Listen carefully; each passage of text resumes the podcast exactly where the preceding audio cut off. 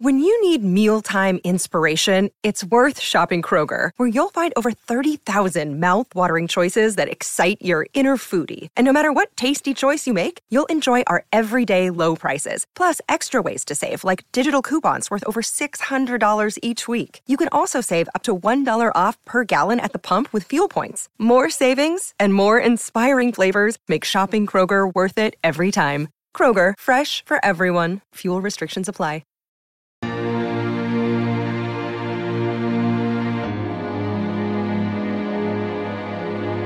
Welcome back to Mike and Maurice's Mind Escape. Let us help you escape your mind.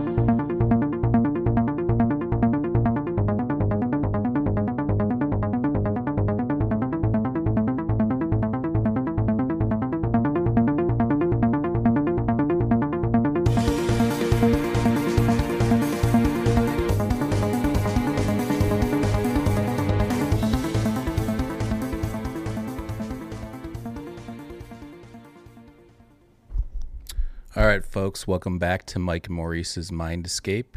Uh, we have episode number 283 tonight.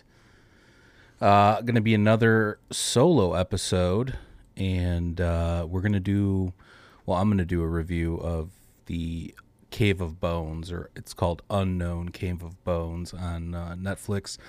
I highly recommend it. Um, it is depicting the discoveries surrounding the Rising Star Cave, um, where they found Homo naledi.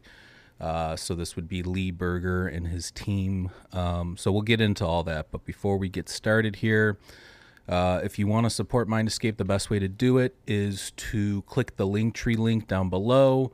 We've got a merch store. We have Patreon. Um, there's a version of, uh, or there's a director's cut version of our uh, documentary, As Within, So Without, from UFOs to DMT, uh, on our Patreon, but there's a free version on our YouTube as well if you're interested. Um, and yeah, we, we appreciate any sort of nice review on Spotify or uh, Apple Podcast. And uh, if you're listening on an audio platform, please check out our YouTube channel. We do all our episodes live. So, um, yeah, and as I've said in uh, recent episodes, I'm going to start highlighting, um, you know, glass artists and people that I really like what they're doing out there. Um, so I want to give a huge thanks to Adam from uh, ambient underscore glass on uh, Instagram, and uh, you can find him on uh, uh, Etsy as well at ambient glass design, all one word. Um, he's an unbelievable glass artist and a super cool dude. We've been texting and uh, DMing back and forth about all sorts of stuff evolution, metaphysics, um, lots of interesting stuff. But uh, we were talking, and he brought up something interesting that I kind of wanted to. Um, I just kind of wanted to, to touch on, which is something we've discussed in the past a little bit. But um, so you know, you have your Graham Hancocks or whoever talking about this ancient lost technology, this high technology and everything. Um, and Adam and I, Adam and I were going back and forth, and he mentioned like, well, where's all the parts? Where's, you know, because yeah, some stuff would rust out if it's been a long time. Some stuff would decompose, whatever. Uh, if it's stone, you know, depending on where it is and how much erosion and everything like that. But um, like let's say we got wiped out like a thousand years from now they'd be able to find something. Yeah there'd be stuff that would be gone but they would still be able to find something. So um, you'll get your people that will say oh well um, in terms of well they had they understood stone and quartz and frequencies and things like that. Well that's awesome. I mean i love all that stuff. I love frequencies and acoustics and things like that being a musician but where's the evidence? How how do you work this technology if it exists? Things like that. So, um, to his, you know, he was saying to, to the Rogans and Hancocks and everybody, where are where is any evidence? And some people will point to this pottery or that video I think from the dude from Uncharted X where he's showing the vase. I mean that's cool, but again, that's like one vase. Why aren't there hundreds? Why aren't there thousands? Why, why isn't there other stuff that you would find? Like I would assume in the future they'd be able to find alloys and things that we've made that wouldn't rust or uh, you know rust out or whatever. So I don't know, just some thoughts. Uh, and again, I, I love talking with people online. If you you know you want to reach out to me, whatever, you know, if you're just interested in these topics, I love going back and forth with people and seeing what their takes are. And, you know, I'm not gonna, always going to agree with everybody and I'm not always going to disagree with everybody. I try and keep an open mind. Uh, but that being said, I agree with that sentiment. Like, I've studied these topics. We've had a lot of these alternative ancient researchers on. And yeah, there's a lot of speculative, you know, stuff or circumstantial evidence, things like that. But, where if you were to write a scientific paper or you know so then the other option would be you just say oh well it's something completely different so science doesn't even apply. Well if that's the case then you need to come up with a way to explain it in a way that makes sense to people. I've yet to see anything of the sort so. Just a, a couple thoughts there. Okay uh, so yeah shout out to adam. Check out his his uh, glass because i mean if you're into heady glass and glass artists and stuff like that. Um, Adams is really sick. Um, let's see here. I wanted to highlight a few other people. Check out Glass by Erin uh, Cartee on Etsy. So that's word glass by E R I N C A R T E E. Check that out. Um, Sayles Jodi, uh, S A Y L E S J O D I on Etsy.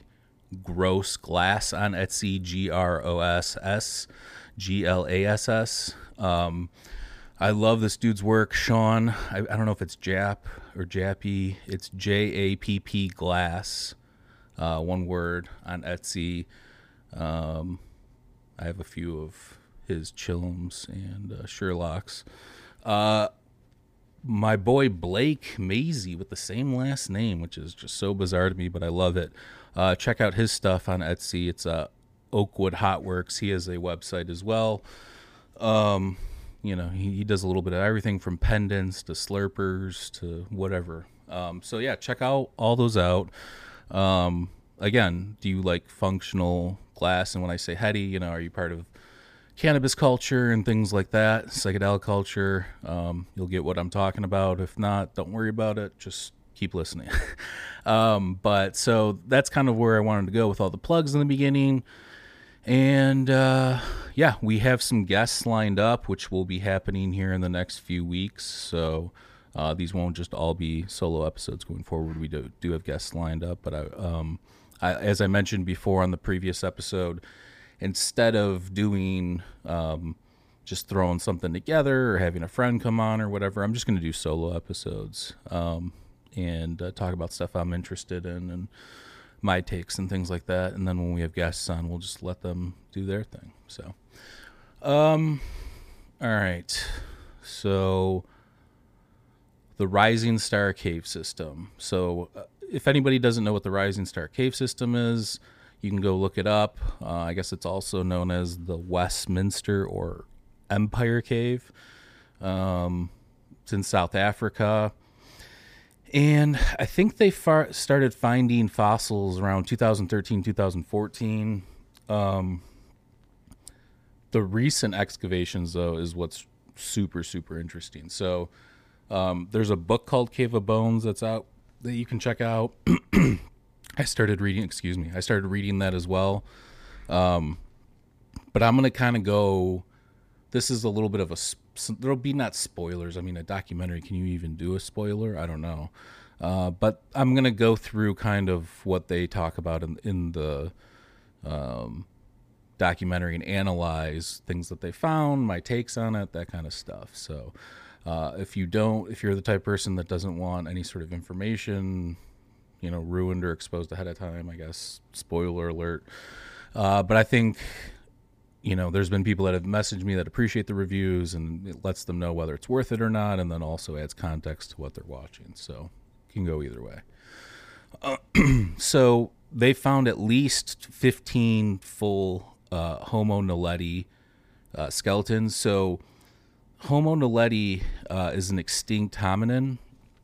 Now, uh, they did live are roughly the same time as early Homo sapiens sapiens. So that would be us. So um, anywhere from 300 to 200,000 years ago. So they lived uh, like alongside us. So this isn't something that was predated us or um, anything you know before us or anything. like these these beings were alive alongside us. They also their their brains were roughly the size of a chimpanzee, but that doesn't matter uh, regarding some of the information we're going to get into, which I find very fascinating. so in the documentary, it follows uh, Lee Berger, who is a paleo um, archaeologist, and his team, and uh, they start going through the Rising Star Cave System, which I'm going to pull up a diagram here in a second, and you'll kind of see like a side view of the cave because um, if you're listening, you might need to pull up a visual. So again, if you're listening, uh, check out our YouTube channel because I will pull up a couple graphics that'll help you, uh, you know, understand this a little bit more. Um, so again, they lived two to three hundred thousand years ago. Um, the, the, main archaeologist is Lee Berger. There's uh, a woman, senior archaeologist. I believe her last name's Molo Payane or something roughly around that. Um, and then there's an anthropologist. I think his name's Augustin Fuentes. Um, and then there's another paleo uh, archaeologist, I believe, who's Lee Berger's partner, John Hawks. Um, they're all pretty prevalent throughout the uh, documentary. There's a few other people too, but you don't really find out, you know, what their story is. So it just goes between these four people mainly. Um, you know, and they keep asking the question because based on these finds, you'll see in a second, what does it mean to even be, you know, a human? Um, in the early 1900s, miners, I supposedly they were talking about how they were looking for lime, and they opened up a bunch of passageways uh, in this cave system. Now, this cave system, they didn't show too much of it in the documentary, and I would assume that's for good cause. I, I don't know how well known this cave is, but I assume they don't want random people um, heading out that way. So uh, it looked like it was just kind of like an opening that went into the earth um, from what I could see. Um, here, let me pull up here. I'm going to pull up this diagram now. Okay. So here you can see this is like a rough sketch of um, they have a little bit more detail in the documentary. There's stuff you can find online too that goes into more detail, but this is just like a rough uh, diagram I made for everybody so they can kind of see what's going on. Um, so you enter there, the cave entrance, it kind of goes down a little bit. Um, and then they set up like a command center, uh, which I found is interesting. They've got all their computers and everything, you know, technical set up in there.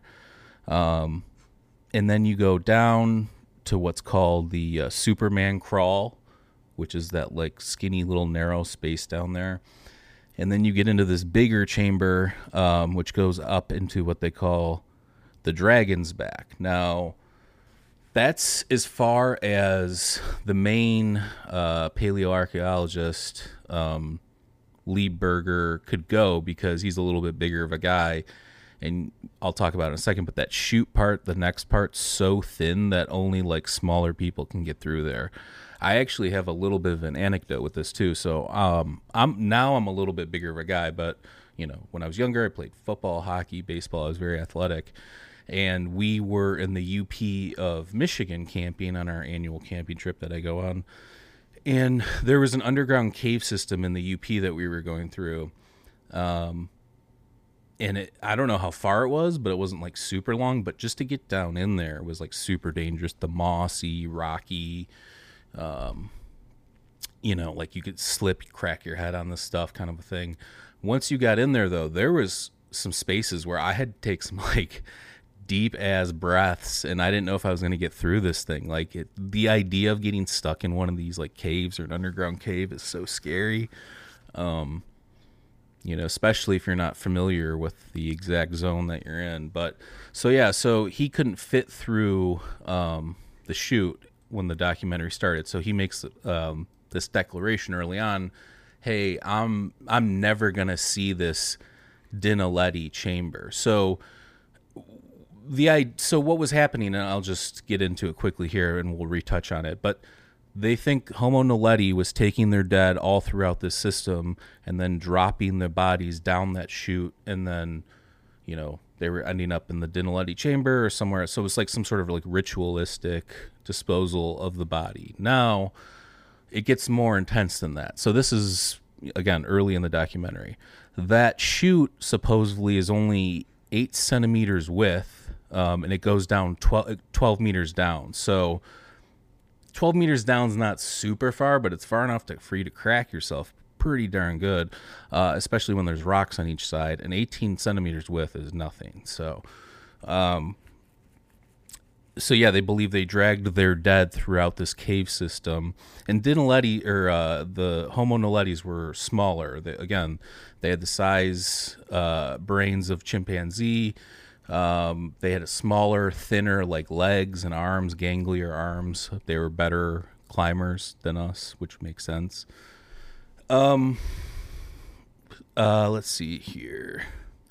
So they start off with that uh, Malapayani or Palane or I forget the woman's name, but so she's talking about how when they started this uh, this excavations and expedition, they had a whole underground astronaut training uh, program, which Lee Berger started, which is they take these highly trained archaeologists and anthropologists and they put them in these very dangerous caves in different areas and things like that. So um, these people had to like really get in there. You know, they're all wearing hard hats and climbing gear, and you know, you can get hurt. Uh, not just by like falling rocks and debris and stuff like that, but when you're in these caves, I mean, stalactites, stalagmites, you know, anything you can think of uh, can be an issue. Um, so, so yeah, I found that interesting. They had a whole training uh, program for these.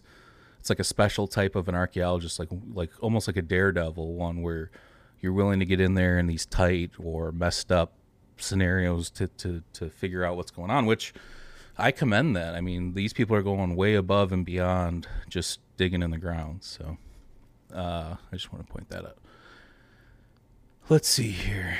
Um, so what they found um, a burial pit, um, and one the the previous earliest burial pit that's been found uh, in history was from Israel. I think it was like a hundred thousand years ago, uh, which was Homo sapiens sapien. Um, and then they go on uh, a little bit more about that, not too much, but um, they rebuilt they took a whole adult skeleton in one of the points and like they had all the different types of bones uh, that make up a full skeleton and they took different pieces and they kind of built like a full skeleton and you can kind of see like the guy showed lee berger pulls out like a chimpanzee hand um, like a, a bunch of bones and shows you like what a chimpanzee's hand looks like via bones and he puts it next to Homo naledi. And Homo naledi looked a lot closer to R because he put his hand next to it uh, than chimpanzee based on like the length of the fingers and just where all the the the bones were lined up and everything. So in in, in terms of you know digits and appendages, it just seemed like they were closer to us uh, visually, from what I could tell. Um, again, yeah, they were skinny, more spindly better climbers. Oh, another difference is that they pointed out, which I found was interesting. So, like chimpanzees or other primates, when they get aggressive or they're trying to, you know, they'll show you their canines. Um, Homo naledi had little canines, which was would be unusual. Um, also, uh, let's see here.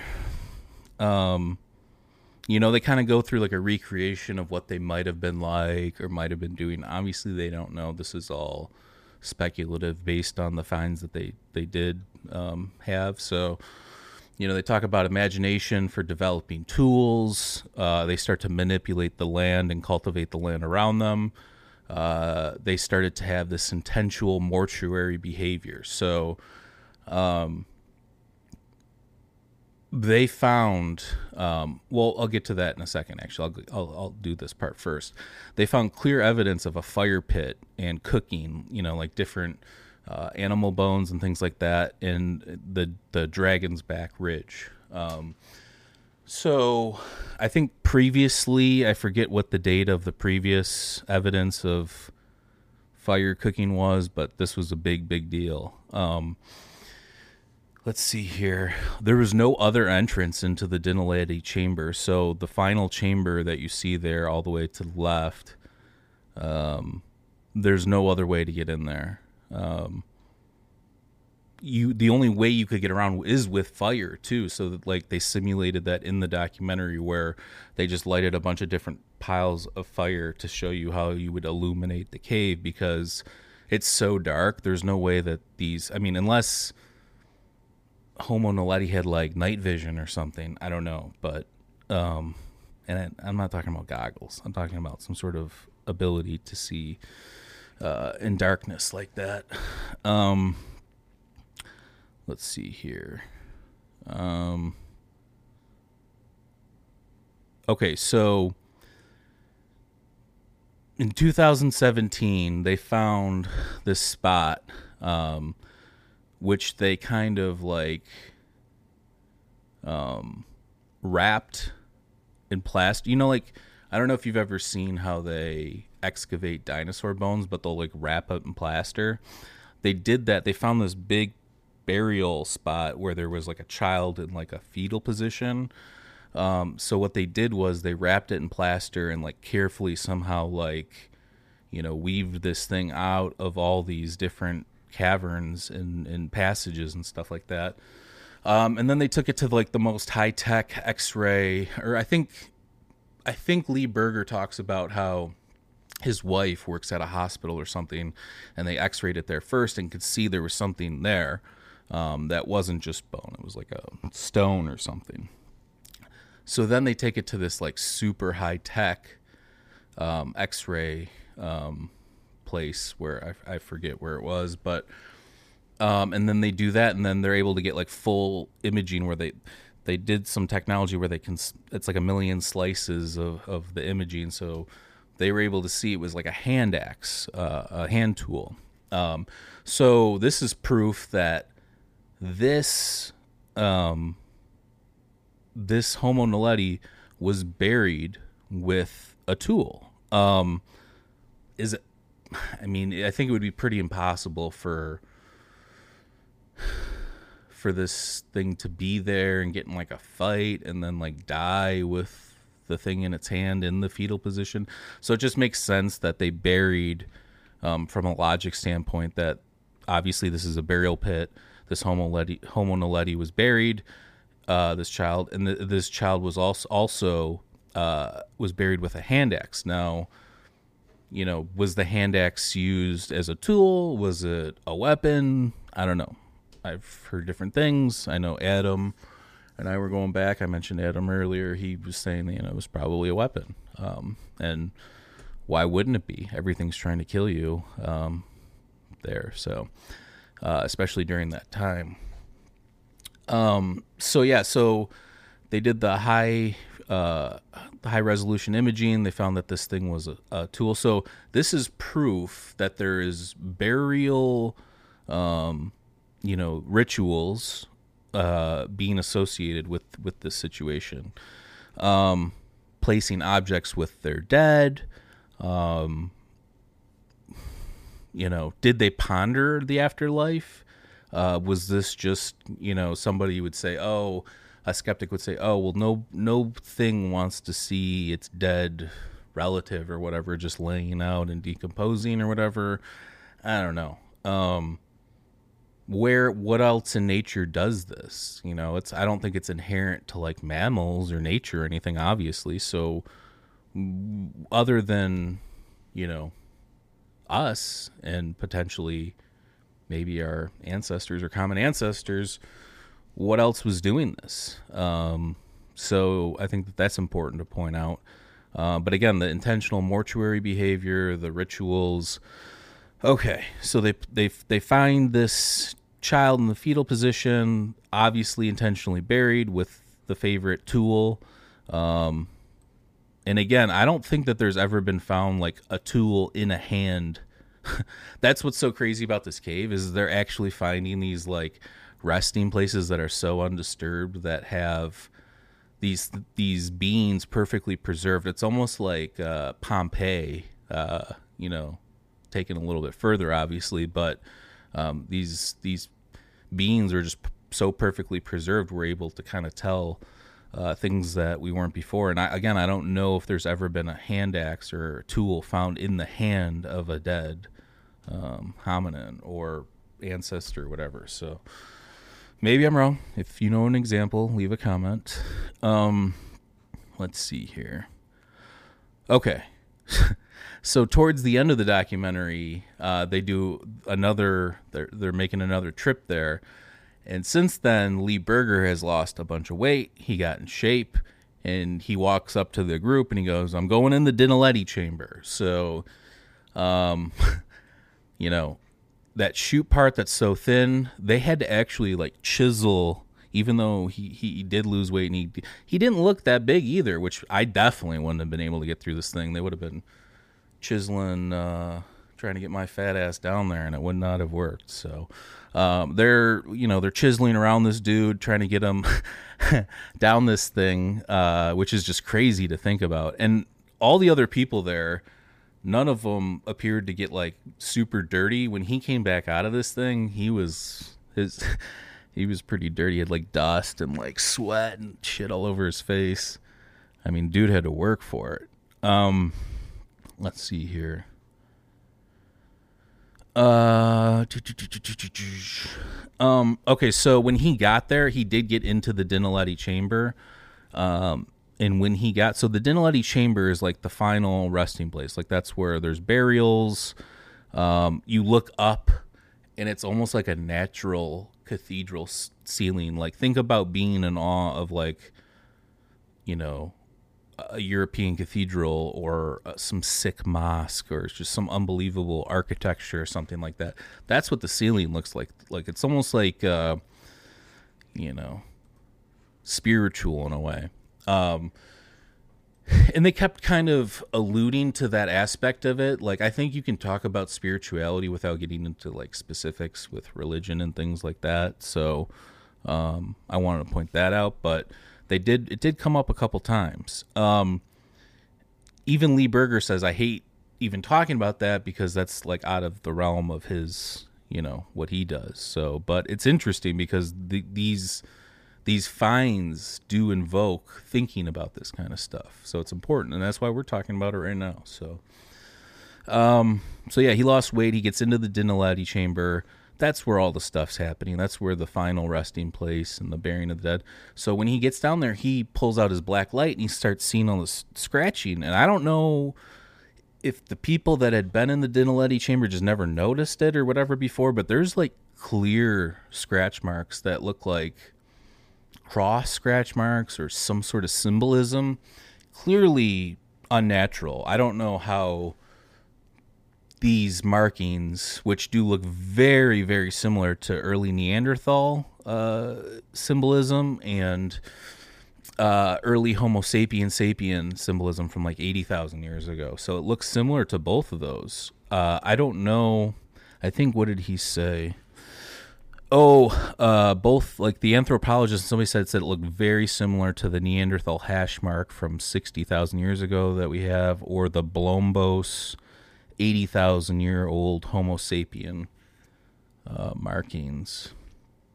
Um, and he, you know, what was interesting too is the way he described when he saw those markings, the the, the cave markings, the scratches, um, which was most likely done with a hand axe or the tool, or maybe even the tool that that one was buried with. Um, he said that he's he felt like he was in one of those movies where he's a mathematician and all the numbers are like coming off the board and stuff. Um, so I mean, I, he didn't say that, but um, that's flow state. He was in a flow state, and he was when he saw that it was like a, a moment that not many people get to have, and I've been lucky to have it. Whether it be playing, you know, music and like a jam and things like that. You, like you reach this. I would say music's maybe a little bit different. It's more of like a harmonic convergence or some sort of being on all the same frequency, but just being in that state and coming up with like an idea or a discovery or something. Um, it, it when he said it, it just it felt like he was trying to describe what a flow state is, and he was obviously in it when he got in there, which is crazy. Um, let's see here. So, so yeah, that's kind of. I mean, I'm not going to go into too much more. I will add the link to this the uh, the scientific paper, the abstract uh, for the the cave um, finds after the episode. So if you want to take a look at the scientific paper. Um, but yeah, I highly recommend this documentary, especially if you're into this stuff. I will say from from watching it, it's kind of shocking that there were uh, so many similarities between us and Homo naledi, and they lived alongside of us. Some speculations. So does this mean that maybe Homo naledi was either influenced by Homo sapiens with the burial stuff? Did did Homo sapiens come up with that? Is that pre us? Is that Neanderthal? Is that Den- Denisovan? Is that you know what is that? Um, is that a combination? Is that just something we've evolved? Maybe it was even before that. Maybe it was before that in the line of evolution. I don't know, but it's just interesting that we're finding this stuff and you know these Homo naledi that we wouldn't have suspected based on their brain size do this kind of stuff. Obviously, you know, they keep saying in the documentary, but obviously it changes what we think it means to be human.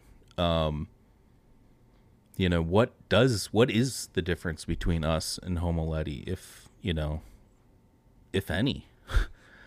um, and there's obviously differences, but in terms of you could talk about like frontal cortex and things like that and the brain size and all that stuff but i don't know. I just uh, this was a very thought-provoking documentary um, and it couldn't have come at a better time for me. I've been kind of wishy-washy with all this stuff lately just you know one day i feel a certain way the next day i feel another way.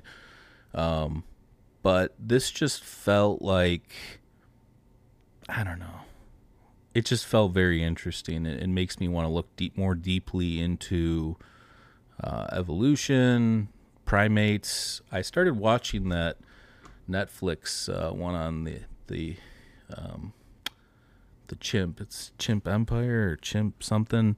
Uh, I got to check that out because uh, I want to look into all this stuff. And I think that we're a lot closer to some of the primates that we think are just oh, that's a dumb primate. I think we're a lot closer to them than we think we are. We just have some sort of innate ability to um, control, you know, our environments and stuff like that. So, you know, there will be people that will disagree. I know that I know tons of people that believe we are 100% product of some sort of alien intervention or some sort of magical thing that's happened. I, I don't know. I don't know. I don't know. I don't know about I. There's just no. Again, I got to look more deep. I shouldn't draw conclusions yet because I haven't looked deeply enough into. You know, the evidence of all this. So I'm not gonna. But I will say this that the more I watch stuff on like apes and chimps and things like that, the more I'm like, wow, there's a lot of similarities and yeah, we can create machines and tools that create machines and tools and yeah, we can do all this wonderful stuff with technology and yeah, we have scientific method and ponder our relationship to the universe and things like that. Obviously, we're different and more advanced than everything else that we can find in that regard. But you know, what happened? What made us so different? Why what you know, does it have to do with like our common ancestor? Does it have to do with some sort of maybe it was a cosmic event? I've always thought about that too. Like, could there have been some sort of like distant quasar or some crazy thing that, you know, radiation, you know, hit a certain way or something, or some sort of genetic mutation or something like that? I don't know. I'm just speculating here. uh, but I find it all very interesting and something I think about regularly. Like how, you know, I think animals have that emotional intelligence, especially like dogs and cats and domesticated animals. Um, but like, where does is is our intelligence based off of our ability to like destroy things? You know, like did we push as human beings? Did we push Homo naledi to extinction? Um, you know, I know Lee Berger mentioned in the documentary that initially when they found it, they th- there was like scientists calling saying, "Oh, well, maybe you know Homo sapiens buried these bodies here or set it up as like some sort of plaything or you know like some crazy stuff like that." Which I don't believe any of that at all. But it just goes to show you you know, even some of the more skeptical, dogmatic materialists will find ways to separate ourselves from, you know, what we're close to. So, I don't know, just some thoughts on that. Um, but this brings up the bigger question uh, regarding all of this that I want to touch on because obviously on the show we talk about metaphysics, the origin of metaphysics things like that. And the last few years, I've been pretty on this idea of maybe the gods, goddesses, metaphysical entities, the idea that there's more out there, all comes from altered states of consciousness. And actually, more specifically, psychedelic and entheogen use. Um, however, watching this documentary, um, I'm starting to think that, and even though that could still be possible, there could be that could have been happening, whatever. Um, if these Homo naledi were doing rituals, we're doing cave art, we're doing all this stuff, then that means that the idea that there's more to life than just this physical world is a lot older than I thought it was, which then I got to go back now and and like I said, do more research. But that's, um, yeah, I'm happy to do it. That's what the show's all about. I I could say, oh, this is nonsense, and I like my idea better, and whatever. But I'm not that type of person. I'm gonna go. I'm gonna look into these things.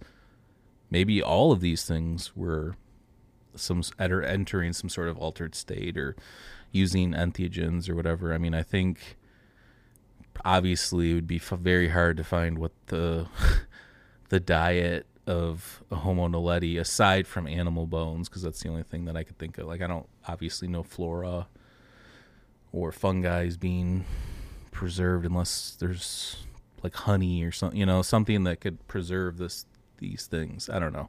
Anyways, but uh, yeah, I'm I'm interested to go back and do a little bit more research on that. Um, and yeah, I just like I said, I, I this really really was thought provoking, um, and I love thinking about this stuff, and I get you know messages and emails all the time. You know, oh, you guys always talk about what is metaphysics, and I've talked about it before. It's like, you know, it's okay. I'll, let's go back to the origin. So I think the origin of the word metaphysics comes from actually, I think it was somebody that was editing or uh, putting together Aristotle's works, and they put, um, you know, first philosophy, and then the the the stuff on metaphysics. You know, meta means after, and you know, physica or whatever in Greek. You know, physics. So it means after physics. So metaphysics just means things that are beyond the scope of knowing through observation or measurement currently right now. And it usually has to do with the nature of reality. So um let's see here. So that's all I wanted to talk about regarding the um the Rising Star Cave and stuff. Um, I've gotten a r- few real nice uh, messages lately about the solo episode I did. I really appreciate that. Again, I'm going to continue to do these. Um, you know, some of the people message me not happy that we're not doing a ton of UFO stuff. Well, um, you know, like I said before, it's nothing personal. It's just I don't I don't know. Like I watched that I watched that Rogan, uh, Corbell, and Knapp. I didn't get anything out of that. Nothing personal against them. I just, I feel like in the UFO sphere, there's this, um, there's this like push or plan, like to always keep it relevant, always keep it in the spotlight, always keep it going. And at some point, it's just going to get old, and people are going to get sick of it too. You can wear people out. I've got UFO fatigue. I'm sick of hearing about this shit right now. Um, and I love the topic, by the way, and it's one of the hallmarks of why we started the show. But um, the narratives, the drama, the BS, it's just, you know, the government stuff, the politics, uh, you know, it's just it's you can get fatigued and i think that that's what's happening right now and i don't know. I'm not again i'm not to talk shit about anybody but i just you you know it's pretty evident to me. There's only like a few real intelligent people that i like can there's people that can get information which those people are great too. You know, they'll they'll tap into somebody. Hey, I know this is happening or that's going to happen. That's cool. And then you have your people that actually do read all the books, all the papers, all the sightings, all the things. And those people have nuggets that you will never hear about. But then you got the people, and this is most of the people. And just try not to be this person where you'll follow a couple people on UFO Twitter, or you'll watch a couple channels, or you'll listen to a podcast or whatever and that goes for our podcast too. Don't just listen to our podcast, listen to a bunch of them. But, anyways, they will.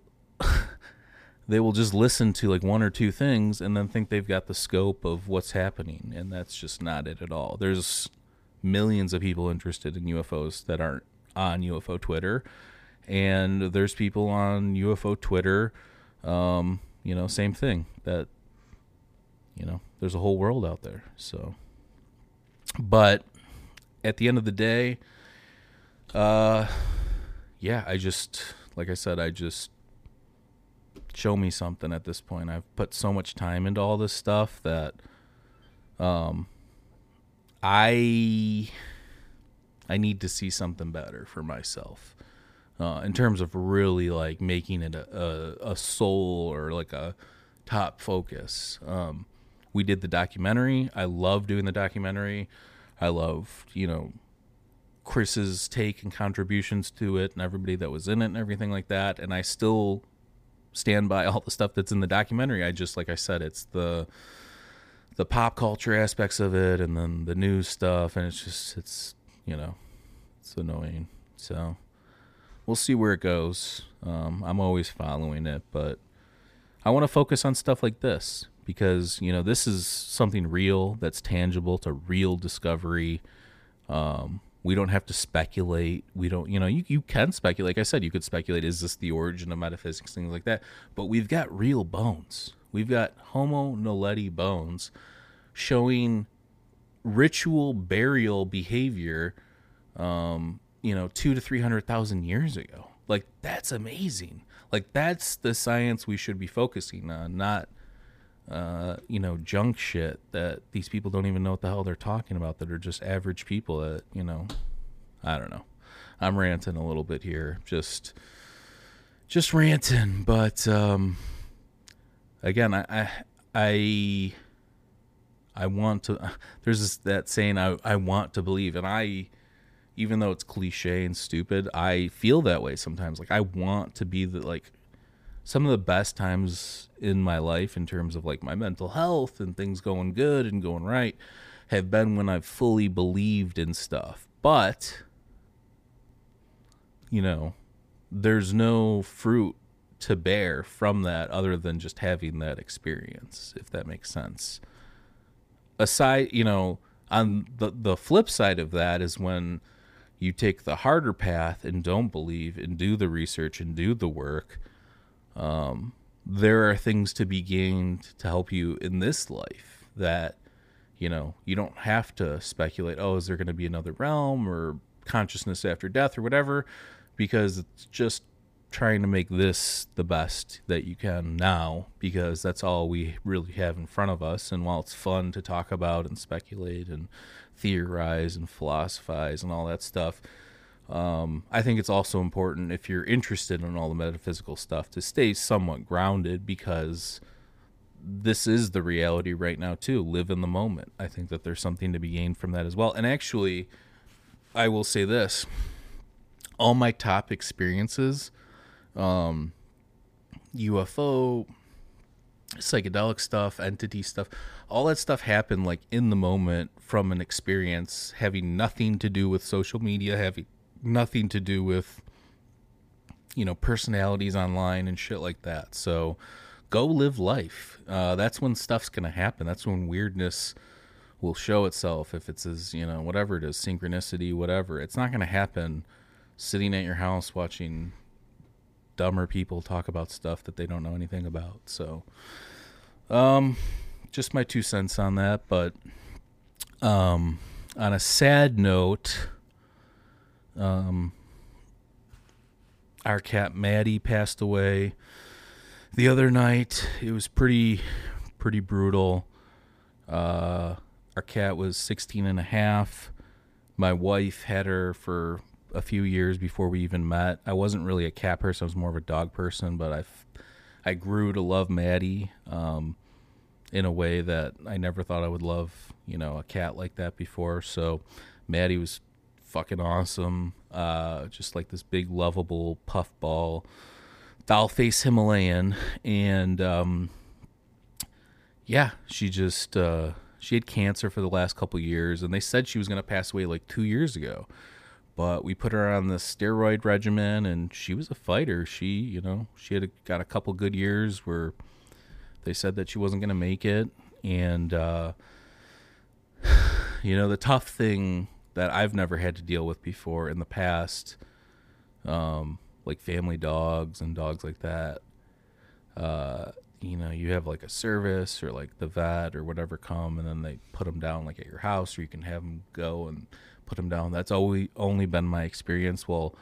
Maddie was having some sort of neurological event, um, and it was the most brutal thing. And uh, like, I, I don't know. It was just very sad. And so, I was holding her, you know, trying to keep her, you know, keep her calm. And uh, we couldn't go to the vet because it was Labor Day or the night before Labor Day, and we couldn't find a place open, so we didn't know what to do. We were just trying to keep her, you know, comfortable until the morning when we would get her in somewhere, like an emergency, whatever. Um, and um, you know, I went downstairs to do a couple things, move some boxes around. I came back upstairs, and she was just stiff as a board, and it was, you know, I don't know, picking her up in that state. It just felt weird and fake and I've never had to do that. It was it was brutal and I you know, I didn't want my wife to have if my wife had to do that it would not be good. So, um yeah. I uh I of course took care of the situation and we ended up having her uh, cremated, but yeah, it's just I've never you know, had an animal die like that. It was very, very sad. So, um, sorry if I'm bumming people out, but I'm just pretty sad about it. When you, you know, live with an animal for 13 years, they're definitely your family member. And uh, again, I love Maddie very much, and she was an amazing cat. And yeah, so. Um, so shout out to Maddie. Cheers to Maddie. We love you. All cats go to heaven. We all know this. And if you don't believe in heaven, you better believe in cat heaven. Because it fucking exists. Um, that's pretty much it. Um, I will start to wrap it up here. Um, again, I'm going to do these uh, solo episodes uh, as much as I can um, going forward. Uh, I like doing them getting my own thoughts out there, even if they're not super long. Obviously, we'll have our traditional longer episodes um, when we have guests and stuff like that. I just I don't know. I I don't know if anybody does a podcast like this, but I think it would be very hard to talk by yourself for two to three hours unless you had some sort of script or a million talking points or something. I don't know, but um, but yeah. So I highly recommend watching Unknown Cave of Bones on Netflix. Uh, follow Lee Berger on Twitter. He is somewhat active, um, and he'll post like discoveries and papers and things like that. Uh, Cave of Bones is also a book you can check out.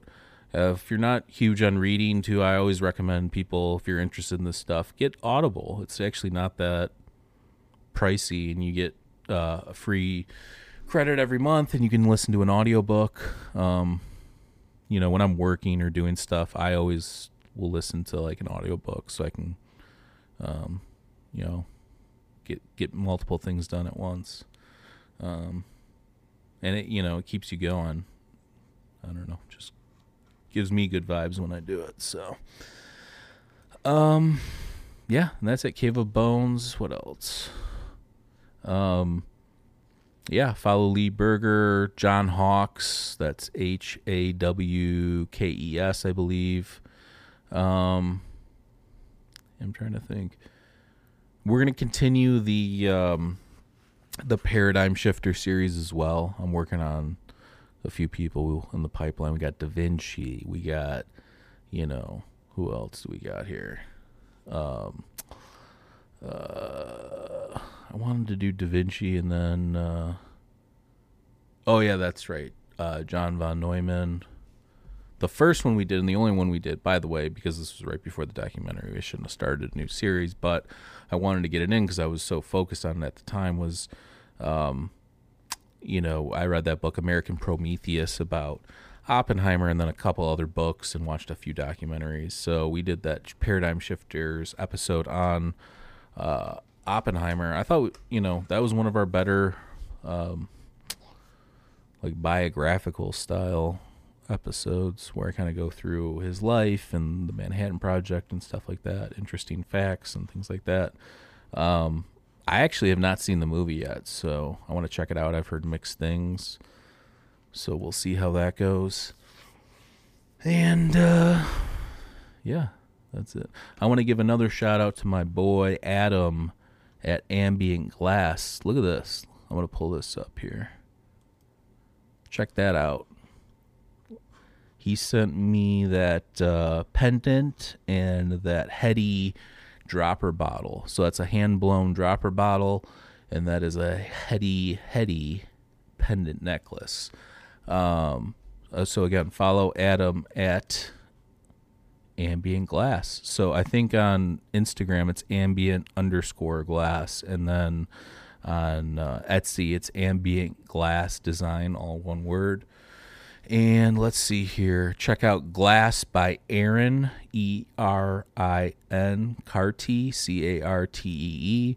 Uh, Sayles Jodi, uh, S A Y L E S, Jodi, J O D I. Uh, she makes really amazing marbles. Uh, Gross Glass, um, G R O S S G L A S S, Jappe Glass, J A P P E uh, glass, one word.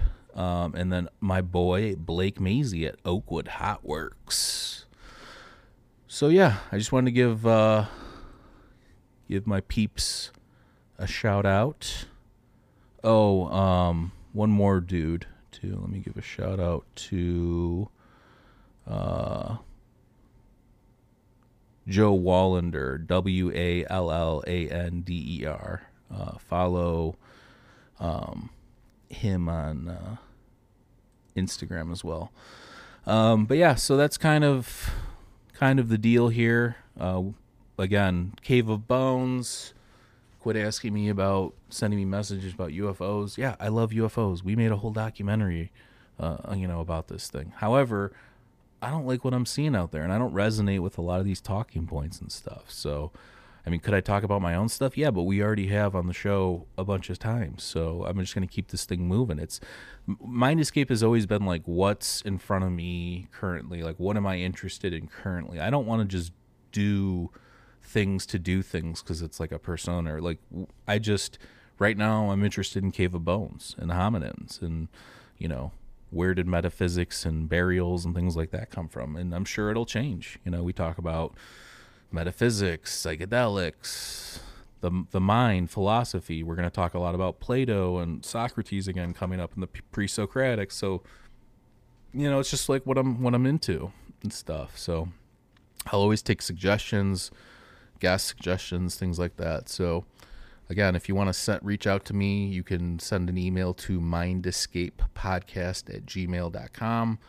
Uh, I'll try and get back to you. Um, and again, we get nice messages. Thank you so much to uh, a few people that have reached out with some super kind messages and stuff like that. Thank you to all our Patreon members.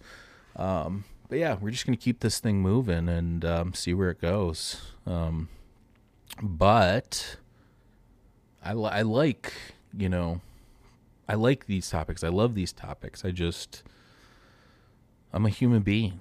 Some days, I was mentioning this some earlier. Like some days I wake up, I'm like, you know, none of this means anything. And I don't. Tr- I'm not trying to be like nihilistic or, you know, depressing or whatever. But then there's other days I'm like, we're living, breathing magic, and I try and carry that more than I. You know, I think that you can. Um, I think you can, um, you know, get yourself in that mindset. The mat, everything is magic, um, in a, in a in a healthy way.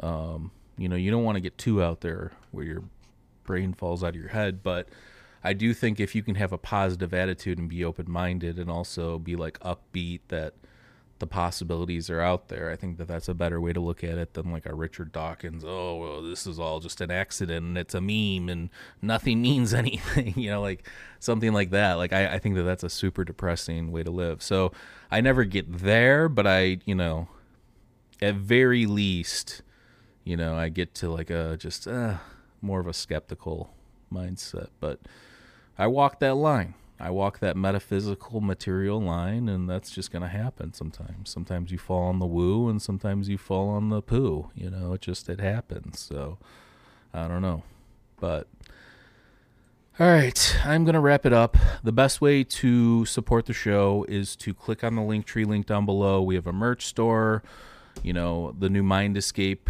Um, shout out to Aubrey Nehring, our graphic designer, on our new logo. Um, I have his link down below if you're looking for any sort of graphic art or anything.